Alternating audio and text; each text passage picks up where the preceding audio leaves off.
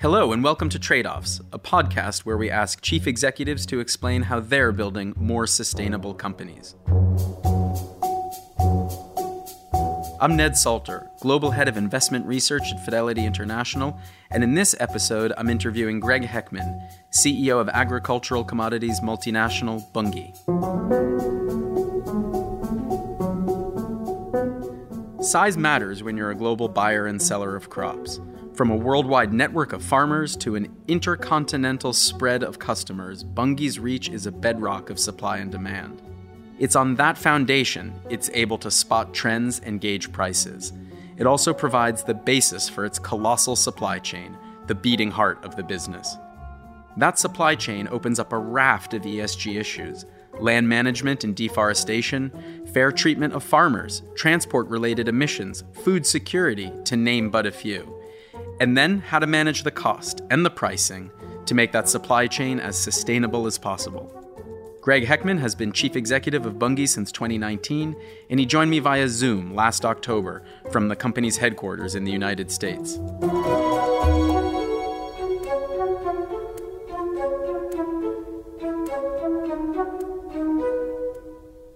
Greg Heckman, CEO of Bunge, welcome to Trade Offs. Thank you. You were brought into Bunge about three years ago to turn the company around, and that must have been a challenge. You know, re-engineering the culture of a company of 32,000 employees in some 40 countries, improving financial performance, and all the while looking to improve the company's sustainability credentials, sometimes in complex or, or contentious regions. You must have faced a handful of trade-offs in trying to achieve all of those goals concurrently. How did you balance those demands? We connect farmers to the consumers of feed, food, and fuel. And Bunge's been doing it uh, sustainably for a very long time before I got here. Uh, in fact, our uh, our 2025 uh, deforestation free uh, pledge had had that commitment had been put in place uh, back in 2015. But we had the opportunity to to act as a global company where we had really been operating more as regions. And that, the operating model change is what allowed us to really look at problems that we and only we can solve sometimes uh, because we have a major uh, uh, global footprint we're in all the key origins uh, where the production is, and we're in those key areas of destination. You mentioned deforestation, so I want to go down the deforestation path here for a little bit. And I guess our view collectively is that without proper action on deforestation, we may fall short of our climate targets. And you've positioned Bunge as a leader in combating deforestation. Uh, but it but it is true that a big part of your business includes working with soybean farmers, um, and particularly this is an industry at the heart of deforestation issues in in Latin America. So. How do you characterize the trade-offs associated uh, when it comes to you know the growth and, and, feeding the world and and deforestation in particular? I guess part of the part of the trade-off maybe is how you spend your time and how you spend your resources because it is about engaging with the entire value chain we have to engage with the farmer to, to help them, whether it's educating them what this all means to them economically in the short term and the long run, uh, providing tools uh, to track the deforestation and to ensure what's happening, to provide the tools in the value chain so that we can track not only with our direct uh, purchases, but with our indirect purchases. Then, if you go all the way to the consumer, it's working with the consumer to ensure that they understand what is available and that we can provide them certified deforestation free soy, but that that has a cost. And that, that cost is so that we can get that value back to the producer so that they can make those changes. We also have to engage with industry groups. Uh, we have to engage with the regulatory bodies because it's important that we do have regulation that that is clear and that is consistent so that ourselves and other players in the value chain can make investments with long-term capital that makes the changes that help drive sustainability for the long term. And the other thing I often say is end at scale because the key to really making a difference is being able to drive this change at scale. So, a trade off to characterize it is effectively how you spend your time. It's not just growth, but it's growing responsibly. Is it feasible for us at scale to feed the world without further deforestation? I know you've made a pledge, but how would you characterize this at the industry level? Yeah, it, it is, but it, it will take uh, all of us working together. Um, there needs to be uh, a real push on the education so that we all have the same information at the same time. And whether that's about converting uh, lands that are already available into crop, if it's about bringing the technology, and that's whether that's in the seed side or the nutrient side to improve yields uh, on, on that land, um, whether it's about working with the, the financial organizations to drive the, the incentives of maybe lower cost financing, uh, which we have some programs like that today for those that are participating uh, and producing in a sustainable way. What kind of technologies might be worth investing in to be able to achieve this, you know, growth and feeding the world without, you know, further deforestation? Yeah, some of the the big ones that you've seen really making a difference. One is the monitoring uh, technology, so that we can ensure where deforestation uh, is happening, uh, and that that we can then help uh, stop that where we can. Uh, we can track, of course, where we're purchasing from, and then from the information that needs to be managed all the way through the value chain is giving those end customers uh, that want a more sustainable product. And again, whether that's a feed, food, or fuel customer, that we're tracking that product all the way through the value chain to be able to give them that certification so that they can make the assurances they want to their customers. Okay, so scale matters, and it sounds like what you're looking for is also increased transparency throughout these supply chains um, will allow us to achieve these goals.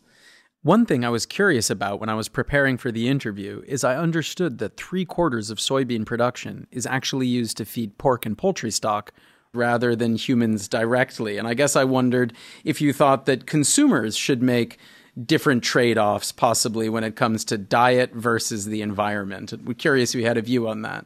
Look, the, the one thing that we can count on, you know, over time is is the market works. Uh, we do need to to listen to consumers, and I think that is uh, been the history, right? Is providing choice, providing alternatives, uh, people having the the transparency of the facts about what is available, about if there's a cost difference, why there's a cost difference, um, and and then being able to address that unmet need with the consumer, and then being able to help drive that value, as we said, back down the supply chain, because a lot of times the producer, the farmer, uh, is the one that we lean on the hardest, and, and they're in a lot of times the lowest margin, most highly volatile due to weather and things outside of their control uh, production area of the value chain. So we need to be very careful that, that we do send consistent signals and that we do get that value there so that they can drive that change. We need to make sure that we never, ever demonize the farmer uh, in, in this process. How significant um, are the geographical differences in people's approach to land conservation? Do you see different appetites in different regions in the in the farmers that you or the partners that you work with? A- absolutely, because each region is different. Um, whether you're talking about the the biome in the Cerrado, which is which is a savanna, uh, other parts of of Brazil where uh, it is you know formerly rainforest whether you're looking in Southeast Asia, where the palm plantations, where we understand what's happening regionally, where we can build consistency in how we talk about it, how the regulations built, how the industry works to help get them to market. Um, there, there is not a, a one size fits all globally. And that's why engaging with all the partners in the supply chain, whether it's palm, whether it's soy in Argentina, whether it's uh, soy in, in, in Mato Grosso in Brazil, whether it's soy in Cerrado in, in Brazil. They have different challenges and different opportunities. And so this, this is why it takes engagement and education and getting the economics right.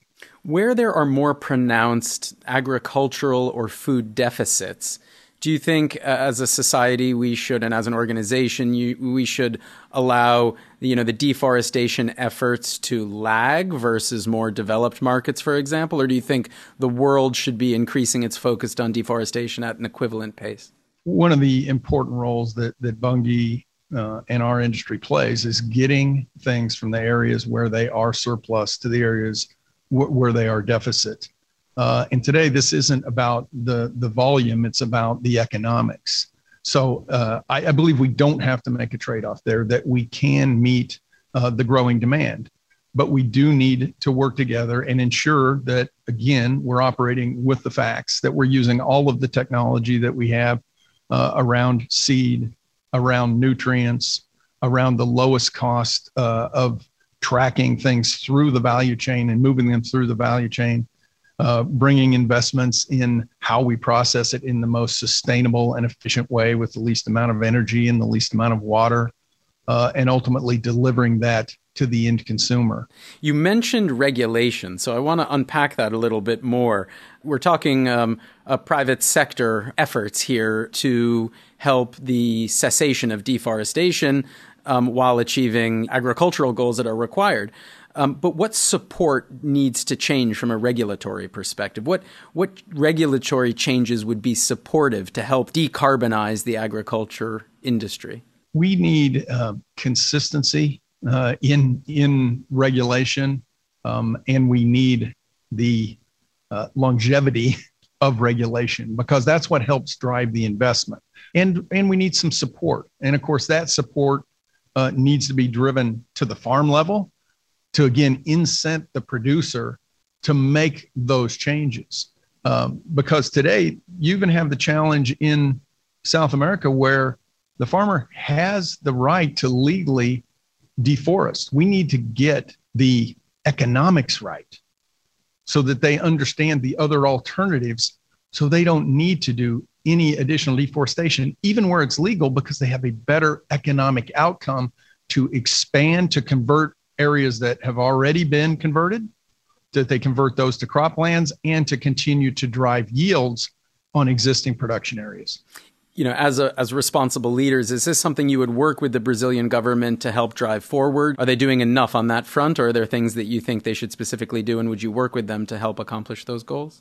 No, we're working with everyone along the supply chain, in including the governments, uh, including NGOs, and in the governments. It isn't just on the production end that you need to work with. We're working with the governments on the consuming end because at times, if they put regulation in place on the cons- the consuming countries and it hasn't been thought through and we don't have all the facts you can get some real unintended consequences back in the in the country that has the production I was thinking about all these initiatives that Bunge has underway, and I wondered if you could help characterize the trade off or the complexity associated with affordability versus sustainability. You've talked about monitoring conservation initiatives, ensuring supply chains are deforestation free. This doesn't come free or cheap, I wouldn't expect. It's obviously a, a, cost to Bunge and others in the supply chain to monitor and conserve land. So, how do you think about that, that sort of trade off between affordability uh, and sustainability? Well, as the, the largest global oilseed processor and one of the, the, the largest agricultural commodity merchants globally, we feel it's our responsibility. So we also feel that uh, long term, it, it's the right thing. Um, so we're making those investments. So as we get to scale, we believe some of those investments will get paid back with the long term by growing our business, by helping our most important customers at both ends of the supply chain grow their business, uh, and by being able to continue to drive that education and knowledge and transparency so we all have the same information at the same time. But if you bore all those costs by yourselves, one could argue that, you know, profit levels would be lower, lower, therefore reinvestment rates would be lower, your ability to innovate would be lower. Who's sharing in this burden with you? You have to make choices. You have to to to pick the spots and that is again by listening to the customers. Uh, what's important to them. As uh, we in the last two and a half years have really seen the conversation switch where it's customers in not only the food but in the feed and in the, the fuel segment all want lower carbon intensity products. Um, and they're hearing it from their customers and their consumers and their investors and they know they're going to have to pay for for that along the way. So it is a collaborative effort uh, on some of these investments and looking for where we can gain some traction and start to build some scale to make a shorter term payback. So at some point, um, as customers' demands change, clients are going to be uh, required, or sh- you know, theoretically, should be willing to pay higher prices for this element of sustainability.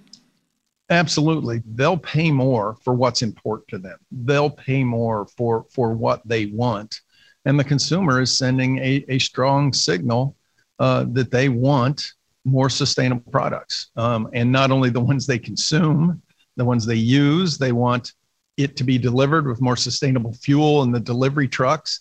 And this is this is a real trickle down. And what's interesting now is you not only have the consumers sending that economic signal, but you have governments that are doing some things with regulation to help support the build out of these industries uh, on the front end. And when you can get, you know, regulation and the consumers moving together, that's when you start to really see the change. And and and, and we feel that we're really starting to see that wave and see it gain momentum. Okay, great. So it's interesting to see the customer tastes changing and, in effect, presumably their willingness to pay for it change in time.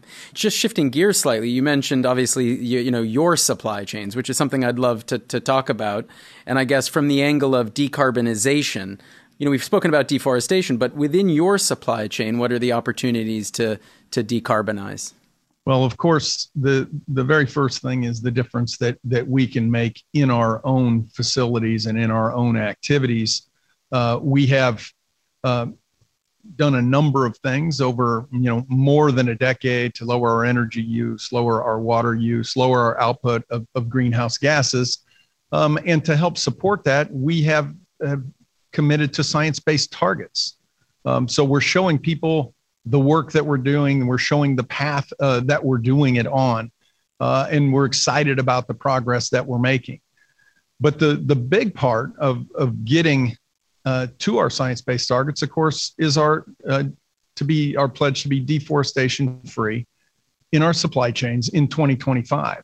Uh, and that's that's a big part of working with the producers uh, working in in our supply chains in both palm and soy. A lot of the soybeans, for example, need to travel immense distances in your goals to connect the food to the consumers or to the organizations that are your customers.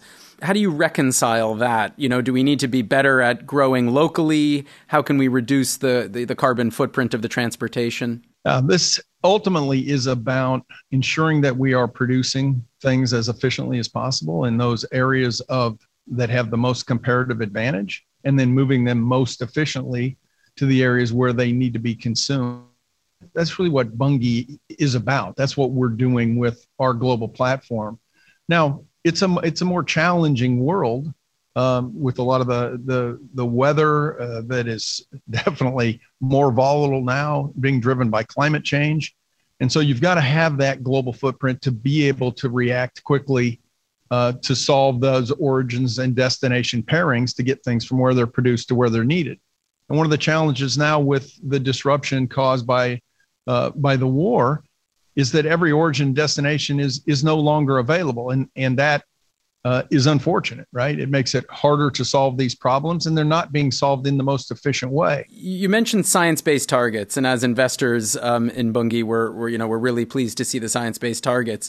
One of the things I noticed though is that um, if I'm if I'm correct, there is no net zero target, and I guess I was I was interested in your perspective on net zero targets. Is this relevant, and at what cost?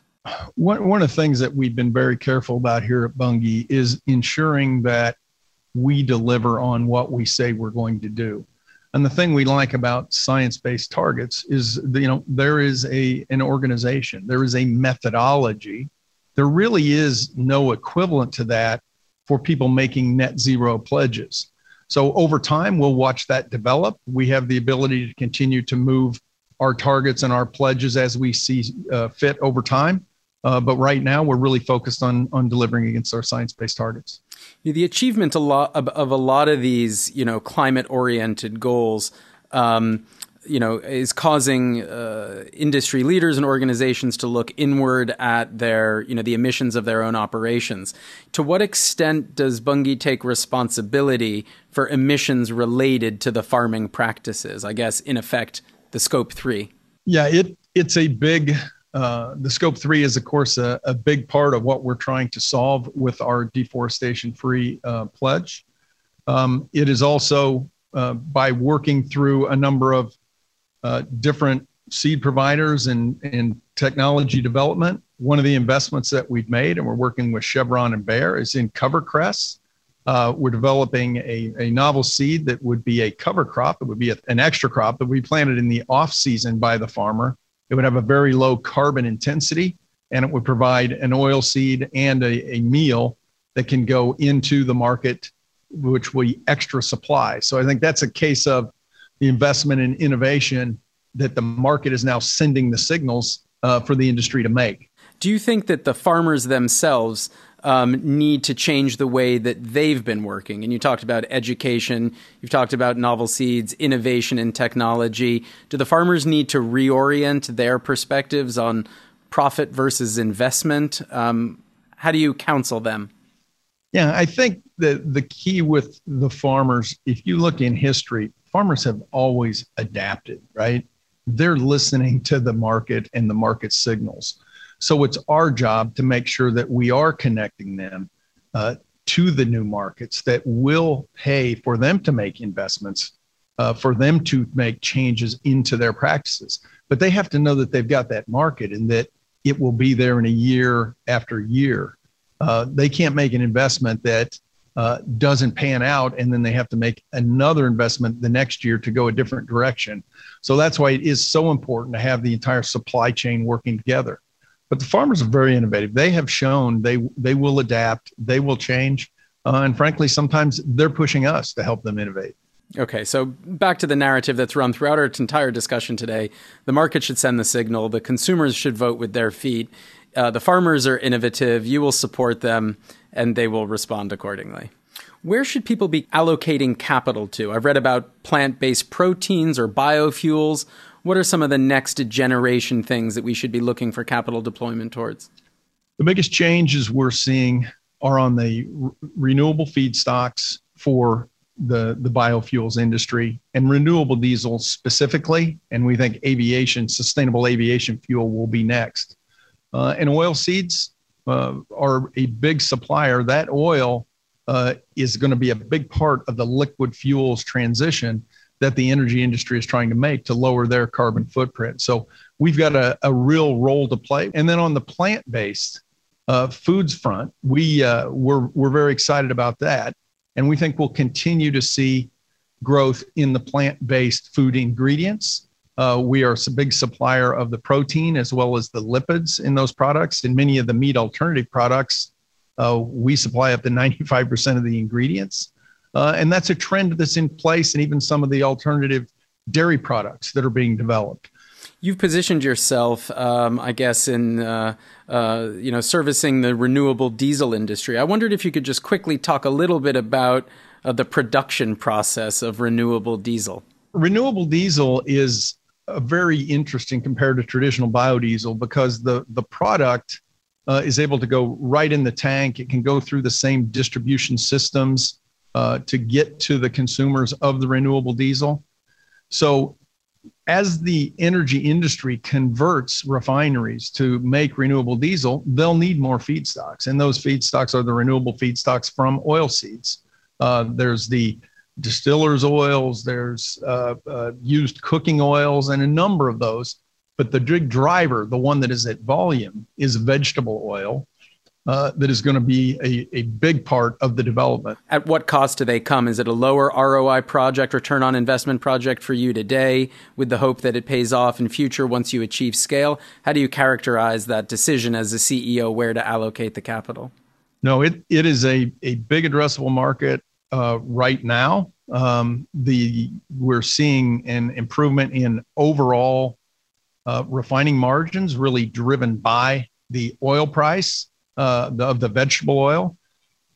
Uh, and, and that looks for years to come as renewable diesel continues to ramp up. And that's sending us the signal to expand uh, not only in our processing, but we're seeing expanding uh, acres in oil seeds. There's a lot of commentary in the moment about food security, and and I guess the question is: Is there a trade-off between food versus fuel in a world of scarce resources? And I read that 50% of U.S. corn goes into fuel. Um, how do you think about that potential trade-off between food versus fuel? Yeah, we we don't see it as a trade-off. We see the ability to serve both our food customers uh, as well as the fuel customers. We've continued to work uh, with our food customers to get them the supplies they need uh, as markets adjust. We also worked with them where they're reformulating at times to change oils. We work with them as they're innovating new products. Um, and the uh, and, and the market works. So we absolutely feel we can serve both the food uh, and the fuel customers. Uh, food prices have become a big topic, you know, obviously with the CPI and inflation running higher. How do you consider this? Do you know, do you think that food security is a national security issue and, and how have you interacted with your stakeholders on that topic? It's uh, our job to ensure that we help solve any uh, concerns around getting food from where it's produced to where it's needed. So food security is it's core to, to who we are. Um, we can solve these problems. Today, it has been an issue of price, not availability. And that's where we do engage with uh, governments to ensure that people don't react and actually put regulation in place that can be uh, the unintended consequences of actually making the problem worse uh, than helping solve the problem. And so, again, it's about that education and that engagement to ensure to, to let the markets work so that we can solve these problems. You mentioned plant based proteins, and I guess can you just talk a little bit about how big or small you think that that potential end market could be and what the consequences to um, I guess your business or to your customers' businesses might be if that uh, became a really big, big part of the market. Yeah, we think plant based proteins uh, is a developing market and it'll continue to grow long term. It'll still be a, a rather small percentage of uh, compared to total protein, total meat consumed, uh, but it'll be an important market uh, over the long term. But we'll still see protein continue to grow uh, as well. So if you just look population growth and the changes in per, per capita consumption uh, as income per capita increases globally, uh, we'll see growth in both areas. People eat meat mostly, I suspect, because it tastes good.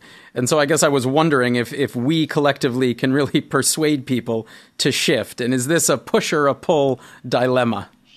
Um, it, you know, in, in food, the one thing that uh, that we know it's important that it tastes good and that it's priced right, and the consumer will remind uh, anyone who gets that wrong uh, of that fact very quickly. So uh, we work with our customers to uh, to ensure, and sometimes it's uh, it's a push, but you have to get it right, and ultimately, when you get it right, it's a pull from the consumer. We've talked a lot about you know all the stuff that Bunge is doing and all of the efforts that you're taking to grow your business and combat climate change and deforestation. What areas still need attention? You know, what are the areas that still need the most work? What are the problems left unsolved? You know, I, I think the, you know, the biggest problem continues to be getting everyone with the same information at the same time.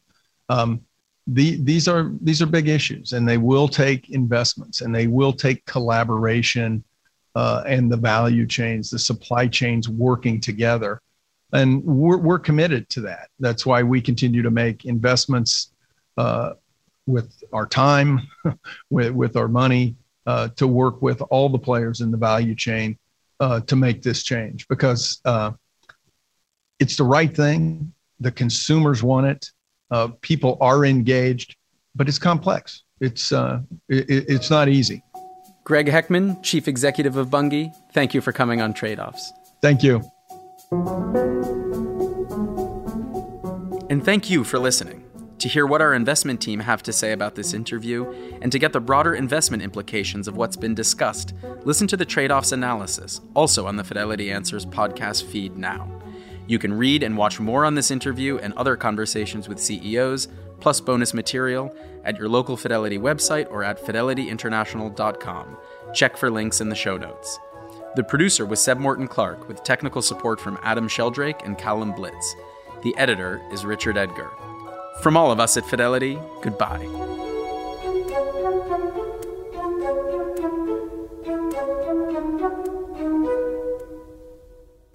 This podcast is for investment professionals only and should not be relied upon by private investors. This podcast is provided for informational purposes only and is intended only for the person or entities to which it is sent. It must not be reproduced or circulated to any other party without the prior permission of Fidelity.